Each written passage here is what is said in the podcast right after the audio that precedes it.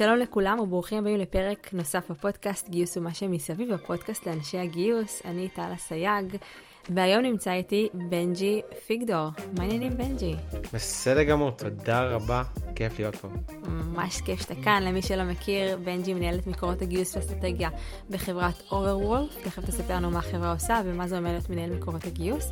אבל לפני כן, ולפני שנעשה את הפתיח, אני רוצה לספר שבנג'י הוא פרק 40 בפודקאסט שהתחיל אי שם לפני שנתיים, כשהפרק, כשהפודקאסט קצת קרטע ולא ממש הלך חלק, ובאמת ככה צבר תאוצה בדצמבר, קצת אחרי שהבן שלי נולד ויצאתי לחופשת לידה.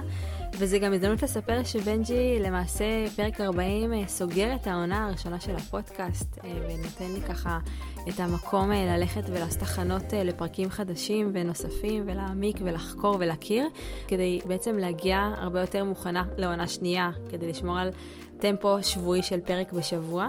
אז זה מעניין שככה הפודקאסט התחיל עם פרק על sourcing עם שיילי קסטר וגם העונה אה, נסגרת עם פרק על sourcing. אז כיף שאתה כאן, ממש, בנג'י, ממש. תודה, תודה. אז בנג'י, היום אנחנו פה כדי בעצם אה, לדבר על כיוון אחר מבחינת sourcing. היה כבר ככה מספר פרקים בפודקאסט, דיברנו ככה במהלך העונה על, באמת על כל מיני זוויות וכל מיני כיוונים שונים של sourcing, גישה, מתודולוגיות עבודה, חשיבה וכו'. היום אנחנו נדבר טיפה על איך בונים תוכנית מקורות גיוס, האם sourcing זה רק לפנות לאנשים בלינקדין. מה זה אומר לבנות אסטרטגיה סביב הדבר הזה? נחשוב על הדברים בקונטקסט של עכשיו אנחנו בתקופת, אה, נכנסים לתקופת מיתון, יש לנו הרבה אה, פיטורים, ואולי גם ארגונים יצטרכו קצת יותר אה, לשנס מותניים ולחשוב על תהליכים הרבה יותר איכותניים ופחות לבזבז כסף. אז אולי גם זה ככה איזשהו משהו שאפשר לדבר עליו במישור של לאן הולך התחום ברמת האסטרטגיה של sourcing. אז אתה רוצה קצת לספר מה זה להיות מנהל מקורות הגיוס בחברת Overwolf? כן, אני אחראי על כל מה שקשור למקורות גיוס ואסטרטגיית גיוס, זה אומר כל המשרות הפתוחות אצלנו, אני צריך להבין מה המקור הנכון, מה, אם אנחנו פונים, איך אנחנו עושים את זה, עם מי פונה, כל הניהול של הקשרים עם חברות השמה, כל מה שקשור לחבר, של חבר מביא חבר, אם יש לנו כלים, אם אין לנו כלים, איך אנחנו מנהלים הכל, זה גם מתחבר בעצם ל-EVP שלנו, כלומר ה-Employee uh, Value Proposition, איך אנחנו בעצם מספרים את הסיפור של החברה. אז החיבור הזה הוא סופר חשוב, אז כל הדבר הזה הוא בעצם יושב, תחת, יושב תחתיי, איך אני בעצם יכול להפעיל את האנשים הנכונים כדי שנוכל להביא את האנשים הנכונים. מגניב, ונשמע תפקיד אה, גם אה, ממש רחב, כי אתה בעצם נוגע בהמון אספקטים. ואולי גם קצת אה, נתחיל לנפץ איזשהו מיתוס או תפיסה של מה זה בכלל sourcing, כי זה נשמע ממה שאתה מספר על ניהול המקורות גיוס, שזה אה, משהו שאולי הרבה יותר מורכב. כן, אז אני תמיד מעדיף להתחיל ממשהו שהוא הכי בסיסי, זה המילה sourcing. באנגלית sourcing זה נובע מ source, כלומר מקור, אה, ואז זה בעצם מקורות גיוס, משם אני מתחיל. איך שאני מאמין, אני מאוד מתחבר לצד העסקי של כל החברה, אז אני רואה ש sourcing זה בעצם נצמד ליעדי החברה. משם אני מתחיל. אין סיבה להכניס כלים אם הם לא משרתים את התוכניות הגיוס שלנו לרבעון הבא. אין סיבה להפעיל אנשים אם הם לא משרתים את התוכניות שלנו. חלק הזה זה גם מתחבר לאוקיי, ברגע שאני מבין מה יעדי החברה, אני יכול לדעת למה אנחנו צריכים את המשרות שאנחנו צריכים לגייס אליהם, איך לדבר מנהלים כמו שצריך, ליצור שפה משותפת. אז ברגע שיש לנו בעצם תוכנית, או שאנחנו מבינים את, את יעדי החברה, משם בעצם נגזרים מקורות הגיוס שלנו. מעניין, אתה יודע שעכשיו אנחנו נמצאים אה, בחודש נובמבר, זה ככה תקופה שהיא אה, לרוב תקופה ככה אינטנסיבית בהרבה ארגונים, שבעצם בונים את התוכנית השנתית לשנה הבאה, כלומר בונים את ה headcount ואת היקף הגיוסים לשנת 2023. ו... זה מעניין לחשוב על זה שאנחנו כבר היום, אה, כצוות גיוס או צוות sourcing, צריך להתכנס יחד עם ה headcount לשנה הבאה ולבנות תוכנית. אז אם אנחנו נעשה שנייה drill down למה שאמרת, על איך אני מתחברת לתוכנית האסטרטגית, ואם יותר ברמה הספציפית לתוכנית הרבעונית של הגדילה הארגונית, אז מאיפה מתחילים? כלומר, אם עכשיו אני צריכה לחשוב על איך אני עוזרת לארגון לעמוד ביעדים ולגייס את הכמות שצריך לגייס, אז מאיפה מתחילים? אז אני מתחיל קודם כל לעבוד עם מנהל הגיוס או VP People, מישהו שבעצם עובד על תוכניות הגיוס, יחד עם מנהלים, להבין, אוקיי, מה הצפי שלנו? מה הצפי שלנו לרבעון הראשון, לרבעון השני, לפחות משם. משם אני גם יכול לעבוד קודם כל עם צוות הגיוס, להתכונן לזה מבחינת כל המשאבים שלנו. כי כמובן, אם אנחנו צריכים לאייש איזה תקן עד סוף הרבעון הראשון, זה אומר שכבר מעכשיו אנחנו צריכים להתכונן לזה. כבר מעכשיו אנחנו צריכים להבין, אוקיי, מה מקורות הגיוס הנכונים, את מי אנחנו צריכים להפעיל שם. אז זה עבודה צמודה עם גיוס. למשל, דוגמה, משרות של finance, שהן בעיניי לא קל לגייס אליהן לבד. משרות של finance הן סופר קריטיות לתפעול של החברה היום, אז אנחנו צריכים להבין, אוקיי, אם אנחנו משתמשים בחברות השמה, אם אנחנו יכולים להפעיל את הקשרים שלנו בתוך החברה, אם זה ה-CFO, Director of Finance, איך אנחנו כבר בונים את זה מראש, אם זה list, להחליט מי בעצם עושה את הפניות, או אם זה אפילו לא להשתמש בפניות, זה נטו להפעיל את הקשרים שלנו בתוך הארגון. זאת אומרת, אתה צריך לדעת את מי להפעיל. זה חלק, חלק משמעותי כן, בזה. כן, זאת אומרת, אני חושבת שיש פה סגמנט משמעותי על היכולת להניע ללא סמכות, כי בסוף אתה צריך לייצר אה, שיתוף פעולה. אה, משמעותי עם הרבה גורמים בארגון, כי אחרת אתה פשוט לא תצליח לרתום אותם. אני גם חושבת שזה הרבה יושב על, ה, על הקטע הזה של להפוך לארגון מגייס. כלומר, במקום שאנחנו, אתה יודע, מביאים, בונים פייפלן, אנחנו עובדים ביחד על לעשות את זה. חד משמעית. אה, ולא רק להיות פסיביים ולחכות שדברים יקרו. אני חושב שזה גם חלק משמעותי בעצם לעשות גיוס או sourcing פנימי בתוך החברה. אה, שיש לנו מגוון רחב של משאבים, שהמשאבים האלה הם, הם הקולגות שלנו. אה, הבנייה של הקשרים האלו היא סופר חשובה. אני מספיק כנה עם עצמי לדעת ש... יש לקולגות שלי לפעמים סיכויי הצלחה הרבה יותר גבוהים למשוך את האנשים מאשר אני והיכולות שלי, או הקשרים שלי. אז, אז נגיד בנג'י, ישבתי עם ה-VP HR, כמו שציינת, או עם הגורם הרלוונטי במחלקות השונות, ואני יודעת מה הגדילה המתוכננת לרבעון הבא, לשנה הקרובה, whatever, לא משנה כרגע בשביל הדוגמה, ואני מתחילה לחשוב על, ה, על תמהיל ה sourcing שאני רוצה לייצר. יש לך אולי איזשהו כזה רשימת אפשרויות קיימת? נגיד, אוקיי, אז ציינת חברות השמה, ציינת להפעיל קשרים בתוך הארגון. כאילו, יש לך יכולת למנות כרגע, נגיד, את כל האלטרנטיבות שיכולות להיות פרוסות בפניי? פחות או יותר? אני יכול לחשוב על כמה. קודם כל, חבר מביא חבר. חבר מביא חבר זה סופר חשוב, הזכרתי את זה כבר כמה פעמים. או יותר במשרות פיתוח, לדעתי, בארץ. במשרות פיתוח אני חושב שחבר מביא חבר זה סופר חשוב. לעודד את זה, שיתוף פעולה שם. חוץ מזה, כל מיני אה, רשתות חברתי, חברתיות, קבוצות פייסבוק, מיטאפים, יכול להיות גם אינסטגרם, אה, פייסבוק, כל העולם הזה של רשתות חברתיות. אם זה משרות פיתוח, למשל, גם GitHub, גם Stack Overflow, כבר להכין את זה מראש. להכין פשוט רשימה של, אוקיי, מה המקורות שלנו. אה, כמובן, לינקדאין זה די קלאסי, אבל שם זה גם להיכנס, אוקיי, מי עושה את הפניות שם, אה, מה התדירות, זה, כל, זה בעצם נושא בפני עצמו. האם כדאי שנארגן מיטאפ בעצמנו? כי מיטאפ הוא מצד אחד, או כל אירוע מצד אחד, יש פה, יש פה אלמנט של גיוס, אבל יש פה גם אלמנט של מיתוג מעסיק. ולפעמים ההשפעה של אירוע היא השפעה ארוכת טווח, ולא בעצם השפעה מיידית. כלומר, כשאנחנו מארגנים איזה מיטאפ, חלק מהעניין פה זה לעורר מודעות בקרב הקהילה שלנו. על האתגרים שיש אצלנו בחברה בנושא מסוים, אם זה טכנולוגיה מסוימת, אם זה... אז חל... יכול להיות שנקבל לידים משם, יכול להיות שרק נראה את התוצאות. או המועמדים אחרי פרק זמן קצת יותר ארוך. אוקיי, okay, אז כאילו אין, אין ספק שזה כלי, כאילו כל נושא של מיטאפ, uh, כנסים, אני חושב שאנחנו כבר קצת בתקופת פוסט-קורונה.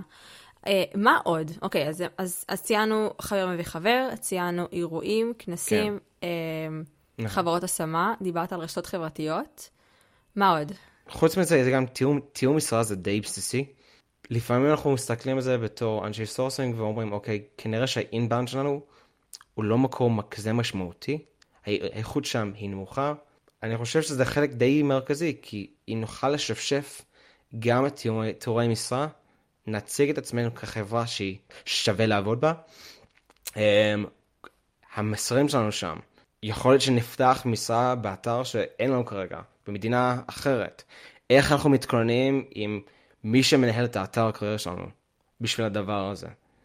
אמ, יש פה דברים שצריכים להתכונן מראש, ספציפיים גיוסים בחו"ל, אמ, אם אנחנו לא מספיק נערכים לזה. סתם חלק מהרעיונות שיש לי, אם זה משרות של ג'וניור, או אפילו משרות שיש בעצם קבוצות של בוגרים, אז לעבוד על זה, לפתח קשרים עם אותם אוניברס... אוניברסיטאות. יש פה מגוון רחב של דברים, מגוון רחב של משאבים. לפעמים אנחנו כן צריכים להטמיע כלי, כלי, אה, כלי טכנולוגי, אה, ואז העניין של גם להכשיר, קודם כל לבדוק את איזה כלי אנחנו רוצים להטמיע, להכשיר את המשתמשים, צוות הגיוס, sourcing, להשתמש בכלי הזה, וגם אנחנו יודעים שאנחנו לא נקבל תוצאות מיידיות. נראה את זה לפעמים שבוע, לפעמים חודש. אה, יש תקופות שהן יותר בוערות, או נגיד שיש אנשים יותר נוטים לעבור בין תפקידים. למשל עכשיו, סוף שנה או איפשהו אחרי החגים, אנחנו יודעים שאנשים בעצם, שיש אחוזי מענה יותר גבוהים, שאנשים יותר מוכנים להקשיב. כי הם בעצם, היה להם, תח... היו, היה להם בחגים לחשוב על זה, אה, לחשוב על חיים שלהם, להסתכל הצידה, להיות עם משפחה, עם חברים, לשקול אם זה הזמן הנכון בשביל שינוי בקריירה שלהם. אז יש תקופות האלה. מעניין, זה ממש מעניין, אתה יודע, כי לפני זה כמה, מתי היה סוכות? לא כזה מזמן, לפני פחות מחודש, איזה שלושה כן. שבועות בערך. אז uh, כזה, אני והצוות שלי אמרנו, טוב, מה נעשה אחרי החגים? אז אמרנו, טוב, בוא נעשה כזה טמפלט פולו-אפ לכל העולם ואשתו בערך שקיבל מאיתנו הודעות בלינקדין, ונשלח כזה הודעה של after the holidays, וכזה גם נתייחס לזה שאנחנו רגע לפני סוף השנה, ואנשים לרוב נוטים לקבל את הבונוס השנתי, או הולכים לקבל חלק אה, מהמניות, אופציות, לא משנה, וגם לזה כן. התייחסנו, כלומר שאנחנו כן נהיה גמישים תהליך ההתחלה, כלומר לרדת לרמת רזולוציה של הסתכלות על הבן אדם מצד השני זה באמת קריטי.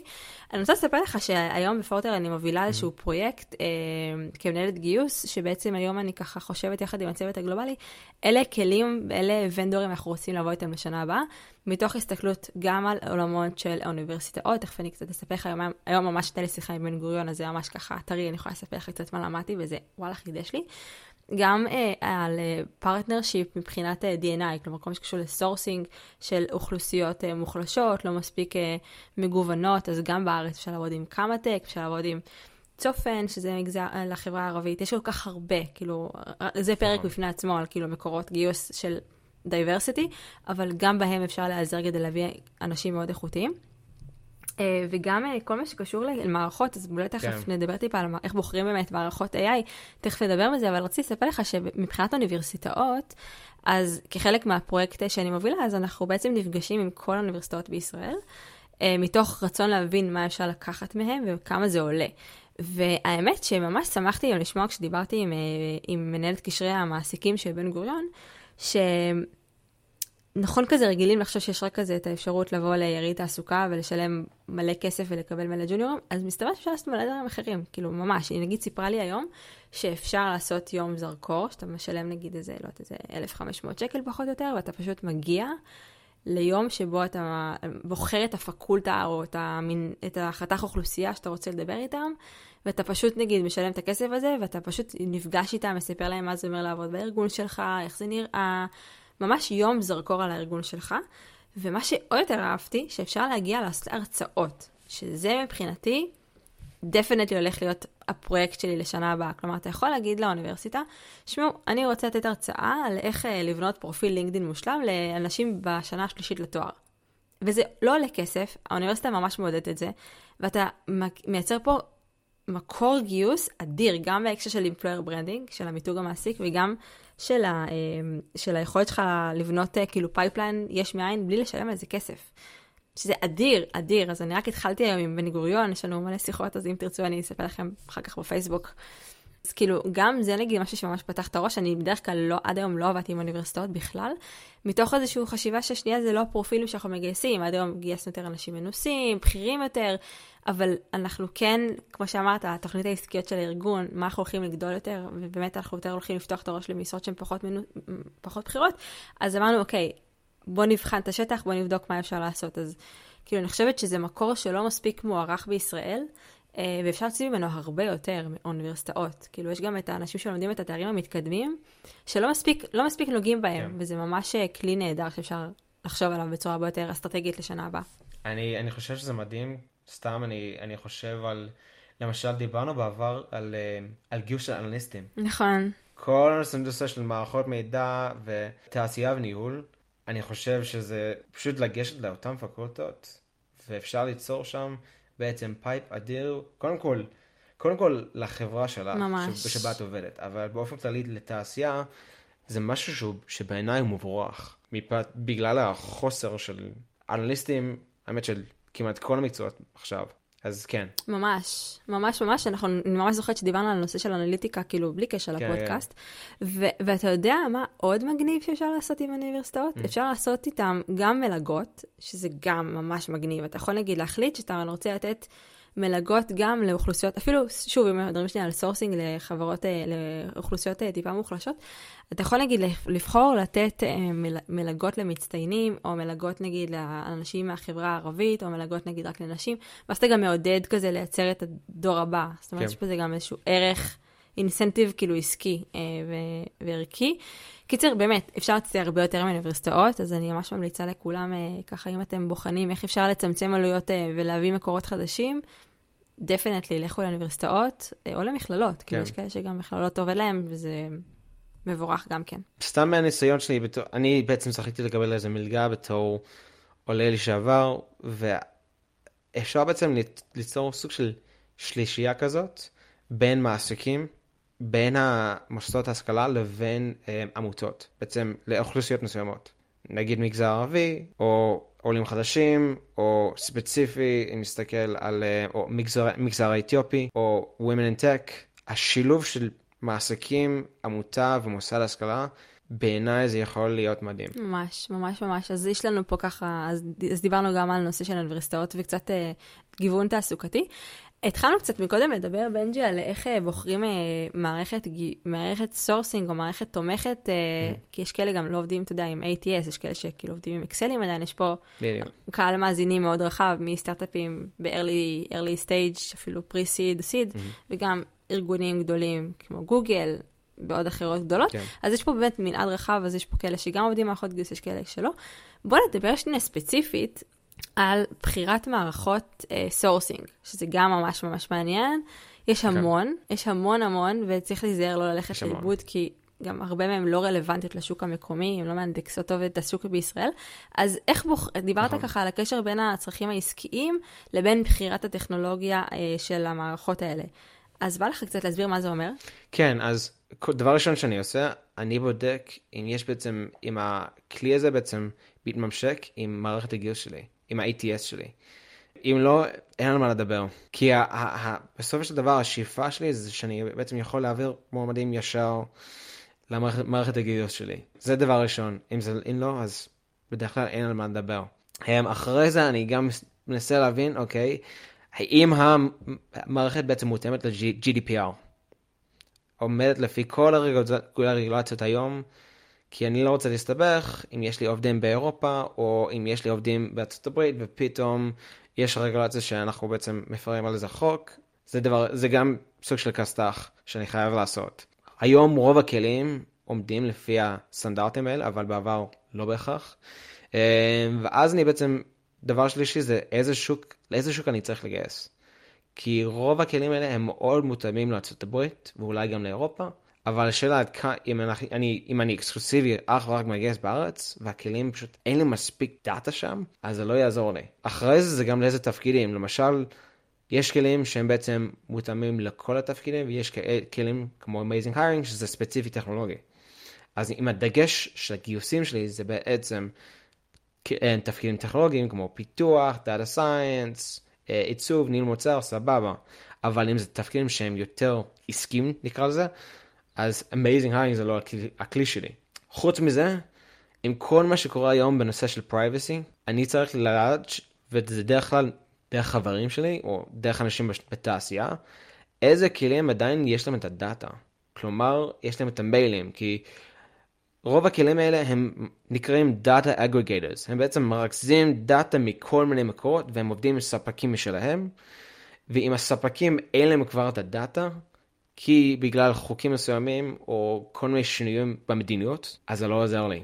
איזה שחקנים מובילים היום יש בישראל שכן רלוונטיים נגיד לסקטור הטכנולוגי ונגיד כן. מוצר ואולי גם קצת סיילס. אז יש כמובן את Hire Easy, לשעבר הייטול, יש את טלניה, שזה אחלה כלי מבחינת uh, diversity, אז זה עוד כלי נוסף, חוץ מזה יש Sourcewell, הכלים הם, יש להם קצת שינויים מבחינת מה הפונקציות שלהם, אז כדאי גם לשקול ולהסתכל, אוקיי, מה אנחנו צריכים לעשות עם הכלי הזה. יש כלים שעושים ממש הכל מסטרים בוליאנים ואוטומציות והכל, ויש כאלה שזה נטו להכין חיפוש והם יעשו את הפניות בשבילך. אז להבין, אוקיי, מה מידת המעורבות שלי. עוד משהו שאני, שחשוב לי זה שיש להם תמיכה או בישראל או באירופה, כי התמיכה שלהם בארצות הברית, ויש איזה באג או משהו, והם לא זמינים לענות לי, אז אני יודע שמבחינת מערכות גיוס זה נושא די בוער, זה משהו שחשוב לי שיש לי איזה, שיש לי תמיכה אה, יחסית מהירה, אז זה עוד משהו שאני, שחשוב לי לדאוג. חוץ מזה זה גם תקופת ניסוי, או איך מתבצע הניסוי. אם זה ניסוי של אה, משתמש אחד או שניים, אם זה ניסוי של שבוע, שבועיים, חודש, איך אני בעצם מודד את הכלי ומגדיר KPIs, בעצם יעדי הצלחה, לפני שאני בעצם רוכש רישיון לדבר הזה. כי אני מאוד ממליץ לא סתם לרכוש כלי כשהכל נשמע יפה ויש דמו והכל, אם לא בעצם ניסיתם את הכלי הזה, כל הנושא של חוויית משתמש גם סופר חשוב. אני מסכימה איתך ממש, אני גם חושבת עוד כמה דברים שככה, אה, מהניסיון אה, שלי, כשעושים דמו עם אותם הכלים, אז גם אפשר לשאול אותם, כלומר, מה היכולת של הכלים לאנדקס את השוק? אה, ככלי עזר להבין מה יהיה ה-ROI, כמו שציינת, וכמה באמת הכלי הזה יהיה אפקטיבי. אה, והכי חשוב, לדבר עם כאילו אנשים מהתעשייה המקומית. כאילו, אם עכשיו, אם עכשיו נגיד אני עובדת, אה, אם אני רוצה נגיד עכשיו אה, לעבוד עם SeekOut, או עם Gem, או עם כל מיני אחרים, לא רק hireEZ שהוא הכי מפורסם, אני אלך לדבר עם אנשים שעובדים עם הכלי, ויגידו רלוונטי, לא רלוונטי, יש כאלה שיגידו כלי מדהים, יש כאילו בזבוז כסף. שווה שנייה לעשות את הבחינה הזאת עם השוק המקומי, כי המון פעמים הם, הדמואים מתרכזים גם ביכולת שלהם לקדם diversity והיספנים ואפרו-אמריקנים, שזה פחות רלוונטי לשוק המקומי, וצריך להגיד את כן, זה. כן, בדיוק, חד משמעית. אחד מהדברים שאפילו מדי פעם אנחנו גם מקבלים פניות מכל מיני ספקים כאלה שהם רוצים למכור לנו את המוצר הזה, ואחת מהשאלות הראשונות שאני שואל זה, מי הלקוחות הישראלים שלכם? ואז אני בודק עם חברים שלי באותן חברות, אוקיי, איך החוויה שלכם? מה עובד, מה, מה פחות עובד, כדי שאני יכול לדעת מראש, אוקיי? הכלי הזה כנראה פחות מתאים לצרכים שלי או לשוק שלי. או לצוות שלי, אז אני מאוד מסכים איתך בעניין הזה. מה לגבי העלויות? כאילו, אתה יודע, בסוף זה חתיכת תקציב. נכון, זה חתיכת תקציב, ויש גם איך שהם בעצם מחייבים, זה מאוד משתנה בין, בין כלי לכלי.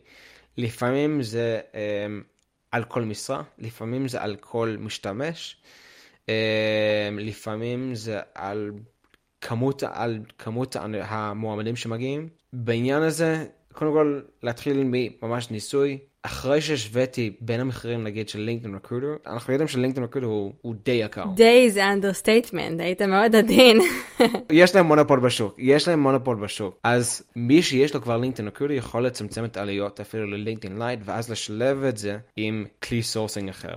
ואז זה כבר בעצם, זה עדיין מביא תוצאות די משמעותיות, אפילו לפעמים תוצאות יותר גבוהות, וזה גם מוריד את העלויות. מעניין. אני רוצה לשאול אותך שאלה קצת... אה, קשה, או אולי קצת אה, רגישה, ונראה ככה איך תגיב. כמה אתה לוקח בחשבון, בנג'י כמנהל מקורות גיוס, את תמיד הצוות הקיים? Mm-hmm. אם הצוות שלי הוא של המגייסות, נגיד, או המגייסים, הוא נגיד לא מספיק חזק. או לחילופין צוות של באמת, כאילו, אחד-אחד, כוכבים, כוכבות. אמרתי, יש איזשהו, בסוף צוותים, יש צוותים חזקים יותר, פחות חזקים. האם הדבר הזה מקבל בכלל משמעות בבחירת מקורות הגיוס? חד משמעית. זו שאלה מעולה וזה חד משמעית. אם בצוות שלי יש, יש מגייסות או אנשי sourcing שהם מאוד מוכשרים ב sourcing, שזה נטו להניח, סתם להזכיר להם איזה מקורות יש לנו והאם יכולים לרוץ, אחלה. לפעמים, אנחנו, לפעמים גם כלי sourcing, הכלים שהזכרנו, לפעמים הם מיותרים. לא צריכים להשקיע בהם. אם יש לנו אנשים שהם מוכשרים, שהם גם ככה יכולים לעשות איזה חיפוש בוליאני או לבצע חיפוש X-ray, ו- ושהם בעצם יכולים לרכז את כל, המ- כל המקורות דאטה, כל הרשתות של אותו מועמד, אמ, או להשתמש בתוספים חינמיים כמו contact out ו-improver, לפעמים לא צריכים להשקיע את הכסף הזה על כלי שהוא בתשלום. אז כל נושא של לאתר מיילים וזה, יש מלא מלא מלא תוספים וכלים שאפשר למצוא די הרבה מיילים, לא לשלם אפילו שקל. אז אני תמיד תמיד מתחיל משם אפילו. Amazing hiring יש תוסף, זה בעצם תוסף שאפשר לאתר את כל ה GitHub, Overflow, Behance, Dribbble, הכל, ויש בעצם עד 100 פרופילים בחודש. אה, בחינם, וזה לגמרי חינם, אה, ודרך GitHub למשל אני יכול למצוא מיילים. אז אם, אם הצוות שלי מספיק מודע לכל האפשרויות ואני נטו צריך לשלוח להם הנה רשימת תוספים, תסתערו על זה, יכול להיות שלא צריכים להשקיע יותר מדי על כלי נוסף. וזה גם עניין של ייעול של העבודה שלנו, ולשלם פחות על כל מיני כלים כאלה, עוד יותר כשיש בעצם תקציב מוגבל. אוקיי, okay, מעניין. זאת אומרת, אם אני מסתכלת מה שאתה כאילו אומר פה, אם הצוות הוא חזק ומנוסה, אתה יותר מנגיש להם כלים אלטרנטיביים, ונותן להם לעשות את האגרגציה של המידע בכוחות עצמם. בדיוק. זה חוסר לך המון כסף, וזה גם, בסופו של דבר זה יוצר אימון בין הצוות, שיתוף פעולה, שזה תמיד, תמיד טוב, ולפעמים חסר להם מידע, אבל זה אף פעם לא מזיק סתם להעביר איזה סשן של חצי שעה, הנה הכלים, איך אנחנו בעצם מאתרים אה, מיילים דרך רפוזיטרי בגיטהאב, או איך אנחנו בעצם יוצרים איזה חיפוש אקסטרה על, לינקדאין או על גיטהאב. יש מלא דרכים עוד יותר כשיש אה, תקציב מאוד מצומצם, לאתר את כל הפרטים האלה, או להיכנס לרשתות אחרות. הנטייה שלי זה לא, לא ישר בעצם לקפוץ לרכוש כלי, קודם כל לבדוק מה היכולות של הצוות, מה אני יכול ללמד לצוות, איזה מידע אני יכול להעביר להם, ואם אנחנו עדיין לא מצליחים אחרי איזה תקופה קצרה של שבועיים להגיע לרמה שאנחנו צריכים, אז אפשר לשקול איזה כלי. וזה גם להבין, אוקיי, איזה כלי? לא סתם לרוץ ל... ל-hire easy או ל-gem, יכול להיות שמספיק לנו לרכוש איזה אה, רישיון של improver ב-50 דולר בחודש. אגב, אני רוצה לספר לך שלאחרונה שמתי לב שלינקדין, כשאתה עושה אקספורט למועמדים, למערכת הגיוס, פתאום הם שולפים הרבה יותר טלפונים וכתובות מייל. אז כאילו, ממש השתפרו במישור הזה של ה... לחשוף פרטים של אנשים אפילו בלי שדיברנו איתם. כן. אז אה, אולי זה גם יכול לעזור. טוב, אני רוצה לדבר איתך על עוד כמה דברים, כי הזמן שלנו מתחיל אה, להיגמר ויש לנו עוד המון על מה לדבר. רציתי לשאול אותך לגבי, מקודם דיברת על נושא של ה-EVP, כלומר, אה, איך אתה בוחר את המסרים החוצה, דיברת על איך, איך כאילו מתייחסים ל-employee value proposition. בוא נדבר על זה בהקשר של מקורות גיוס. אז אני חושב שזה בא לידי ביטוי בכל מה שזה, קודם כל פנימי וגם חיצוני. פנימי, אני אפילו זה משהו שלא רק קשור לסורסינג, אלא באופן כללי לגיוס. זה שעם המנהלים שלי, אנחנו צריכים לחדד קודם כל מה המסר שלנו, למה מגניב לעבוד בחברה שלנו. למה אנשים ירצו לעבוד, לעבוד אצלנו. Um, אני יכול להגיד שאני היום עובד באוברוולף, ושזה בעצם חברה שהיא בעצם קשורה למשחקי מחשב, עולם של משחקי מחשב. ואיך שאני בעצם מספר את הסיפור עבור אנשים שהם גיימרים, שהם מכירים את עולם התוכן הזה, הוא מאוד שונה לאיך שאני מספר את האנשים שהם לא מכירים את העולם התוכן הזה. אז הסיפור שלנו כחברה, קודם כל פנימי, אנחנו כמנהלים צריכים להבין מה המסר שלנו. גם, על, גם לגבי החברה, אבל גם לגבי התפקיד. איך אנחנו משווקים את זה? כמובן זה בשלב של ה sourcing, אבל זה לאורך כל התהליך. בכל touch point, בכל נקודה, בכל רעיון, כמובן שיש pitch בהתחלה, זה בעצם חלק של, שהוא מכירתי, בין אם זה מועמד שהוא מחפש באופן אקטיבי, בין אם שלא. אנחנו צריכים לחדד את זה, כי אנשים לא, סתם, לא יעברו אלינו סתם. יש, עבור כל מועמד זה קצת שונה כמובן, מה הם מחפשים, מה חשוב להם, זה גם חלק מהשיחה איתם להבין מה מניע אותם, אבל זה מאוד חשוב להגדיר את זה מראש. במה אנחנו גאים כחברה? למה אנשים ירצו לעבור אלינו? אבל זה מתחיל ממש משהו פנימי, ואז זה בא לידי ביטוי בכל תקשורת חיצונית, אם זה תיאור, תיאורי משרה שלנו, שאנחנו חייבים כמובן לשווק את המשרה, לשווק את החברה. אה, אם זה בפניות שלנו, מה מגניב, מה ילהיב אנשים במשרה הזאת. אז החלק הזה מאוד חשוב, להגדיר את זה בצורה מסודרת, ליצור בעצם alignment בין, בין המנהלים. אחרת אנשים פשוט לא התעניינו. אוקיי, okay, זאת אומרת, אתה אומר, אני הולך לעשות סיבוב ב, במס, בארגון, אוסף את כל הפקודות למה כדאי לעבוד בארגון, מה, מה יצא להם אם יבואו אליי לארגון, מה הדברים הטובים, מה הדברים הפחות טובים. כן. וכו' וכו', ואז אתה כאילו מנסה למס... אם אני מנסה להבין אותך נכון, אתה בעצם ממסגר את הסיפור הזה, או את ה... את. את ה... כאילו EVP פר מקור, כי אתה כאילו אומר, כאילו, איך שאני אנגיש את זה דרך רפרל או חבר וחבר, זה לא כמו שאני אנגיש את זה בפאסיב כן. אפרוץ', כאילו בלינקדין למועמדים פסיביים. חד משמעית. אוקיי. Okay. סתם מבחינתי, אני חושב שיש ערכים שהם משותפים לכל מסר. אני רוצה לפשט את המסר שלי, שיש איזה קו שהוא משותף בכמעט כל הפלטפורמות, אבל כמובן שאני אתאים את זה. למשל, אני אשקיע יותר לשווק את, ה, את החברה בתיאור משרה שלי. בפנייה שלי, כמובן שאני אזכיר את החברה, בפנייה שלי עבור מועמדים פוטנציאליים, אבל אני אשקיע הרבה יותר על למה המשרה הזאת מגניבה. כשאני בעצם מפרסם את המשרה באיזה קבוצת פייסבוק, שמיועדת לקהילה מסוימת, רוב האנשים יכירו מה זה התפקיד הזה. אבל למה לעשות את התפקיד הזה בחברה שלי, זה כבר משהו אחר. אז בכל פלטפורמה צריכים כן להתאים את זה. אם אני מפרסם פוסט בלינקדאין, או אני בעצם מבקש מנהל לפרסם פוסט בלינקדאין, זה צריך להיות כמובן אותנטי, איך שהוא רואה את זה, אבל גם שם זה חייב להיות הרבה יותר מתומצת מאשר uh, תיאור משרה.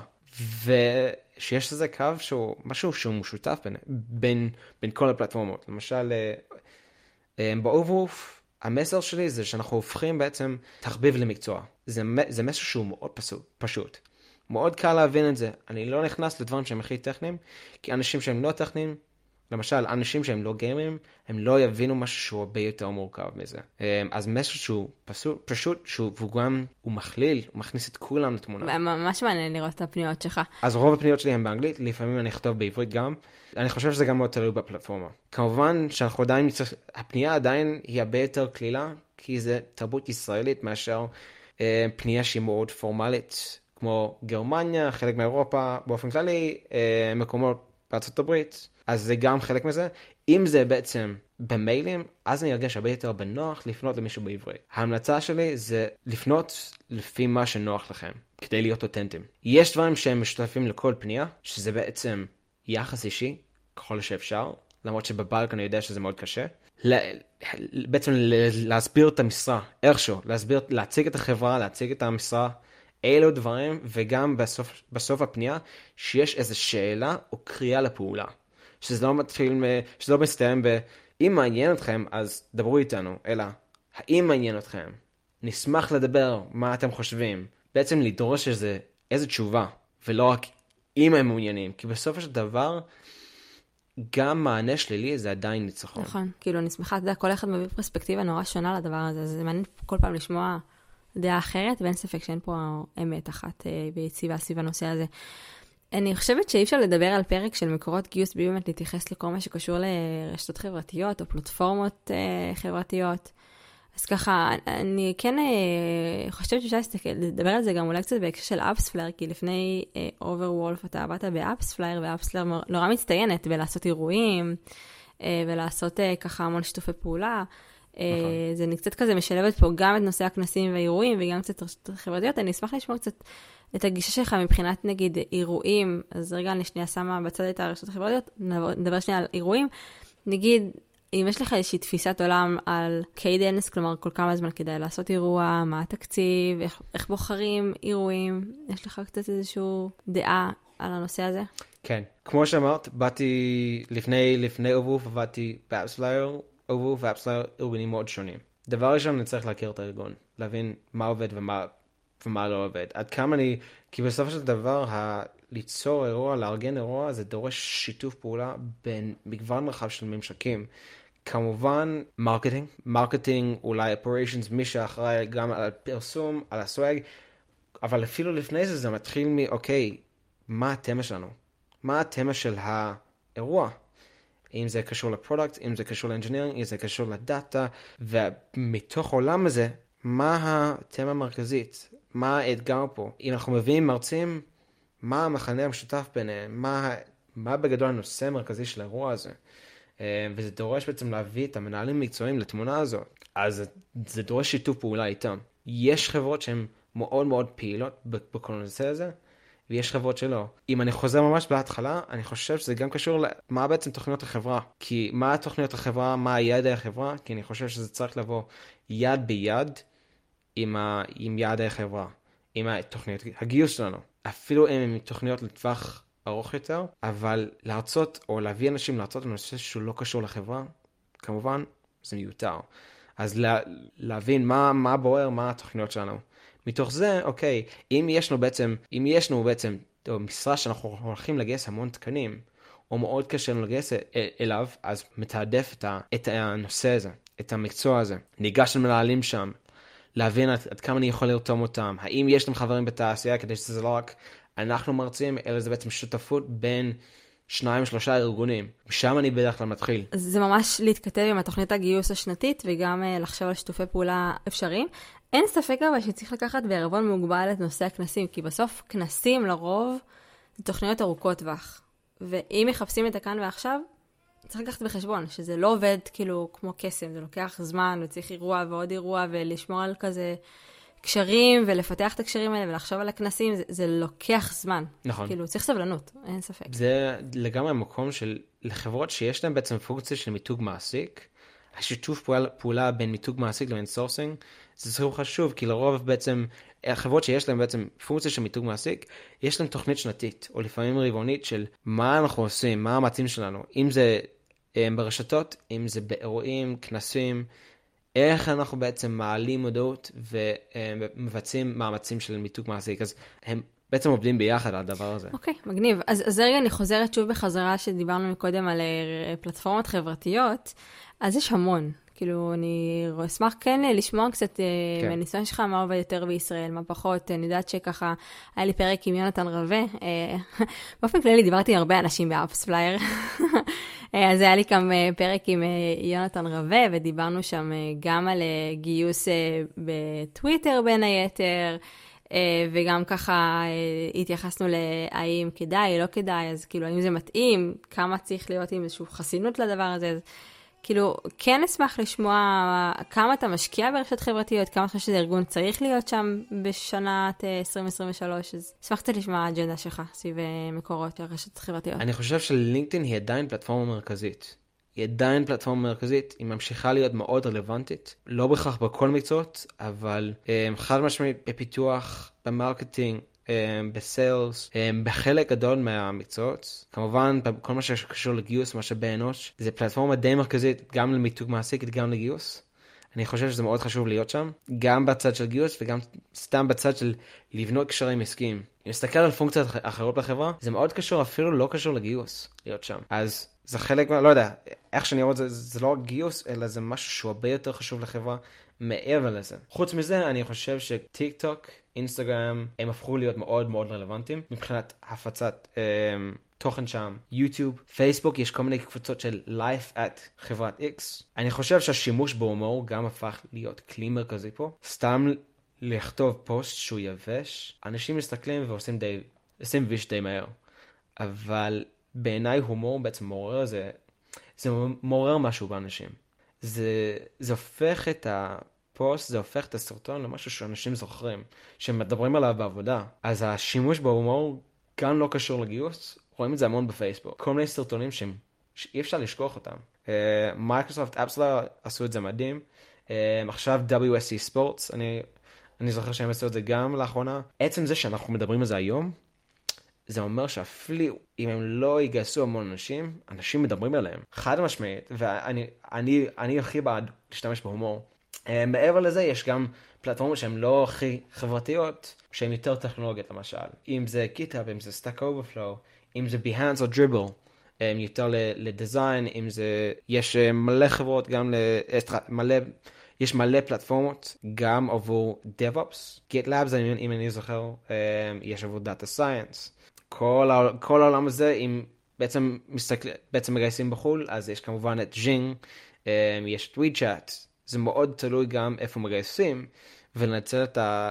כלים שהם הכי רלוונטיים לאותו שוק גיאוגרפי. לגמרי, אני גם חושבת שצריך להתייחס גם לנושא שוואטסאפ אה, וקבוצות וואטסאפ אה, תופס גם תאוצה, גם טלגרם אה, תופס מאוד תאוצה, אבל חד משמעית, נכון. אז צריך לחשוב על זה. יש סיבה שלא הזכרתי טוויטר עכשיו. טוויטר הוא סופר רלוונטי, אבל יש מלא אי ודאות סביב הפלטפורמה עכשיו. יש אנשים שהם נשארים שם, יש אנשים שלא. אפילו השימוש, אנחנו רואים שעכשיו, שיכול להיות, יהיה בתשלום לעשות בעצם וריפיקציה. אז יש פה מלא שינויים עכשיו. באמת? וואו, זה מפתיע. כן, כי בעצם ה-V הכחול הזה, בעצם תשלום 8 דולר לחודש. אז היא פלטפורמה שהיא עדיין סופר רלוונטית, אבל לא הייתי ממהר לרוץ את הפלטפורמה הזאת, הייתי מחכה עד בעצם אחרי הבחירות, המיד-טרם בארצות הברית, לראות מה קורה שם.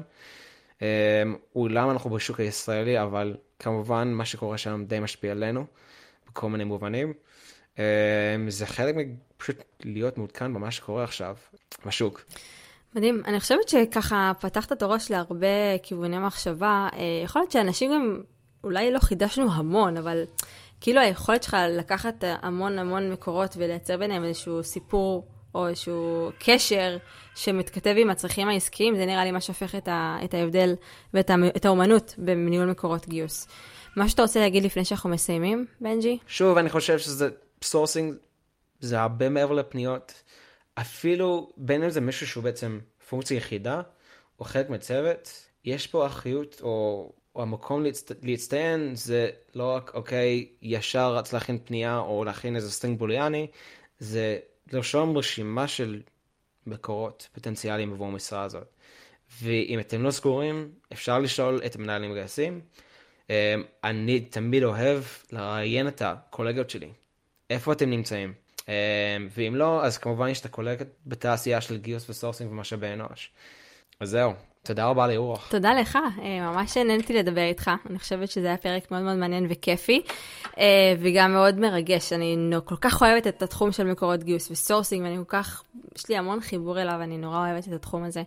אז באמת, תודה רבה על השיחה. אני כמובן מזמינה כל מי שרוצה ורוצה אה, לפנות לבנג'י, להתייעץ איתו, גם דרך הפלטפורמה של הפודקאסט אה, בקבוצת הפייסבוק, גם כמובן ברמה האישית. אני בטוחה שכל אחד שיפנה או תפנה יקבל אה, מענה מקצועי וטוב, אז אני ממש מזמינה, אני מכירה את בנג'י כבר תקופה, ובאמת... אה, ממליצה בחום. אני כן רוצה גם אה, להודות לכם, המאזינים, שנשארתם ככה עד אה, סוף הפרק להאזין ולשמוע תובנות ומחשבות על מקורות גיוס, וכמובן למאיה עידן, השותפה שלי בהפקת הפודקאסט. ובאמת, בנימה זאת, בנג'י, אני סוגרת העונה הראשונה של הפודקאסט עם 40 פרקים. מתכננת לחזור לקראת פסח, לקראת אפריל, עם עוד 40 פרקים חדשים בקנה, אז אני, אנחנו מנסים את השיחה, אבל זה באמת לסיים גם תקופה של העונה הראשונה, אז בכלל מרגש. זה לסיים תקופה ואנחנו תמיד נשארים בקשר, ככה זה, ככה זה בתעשייה שלנו. אז זהו, כן, היה כיף. ונתראה בעונה הבאה.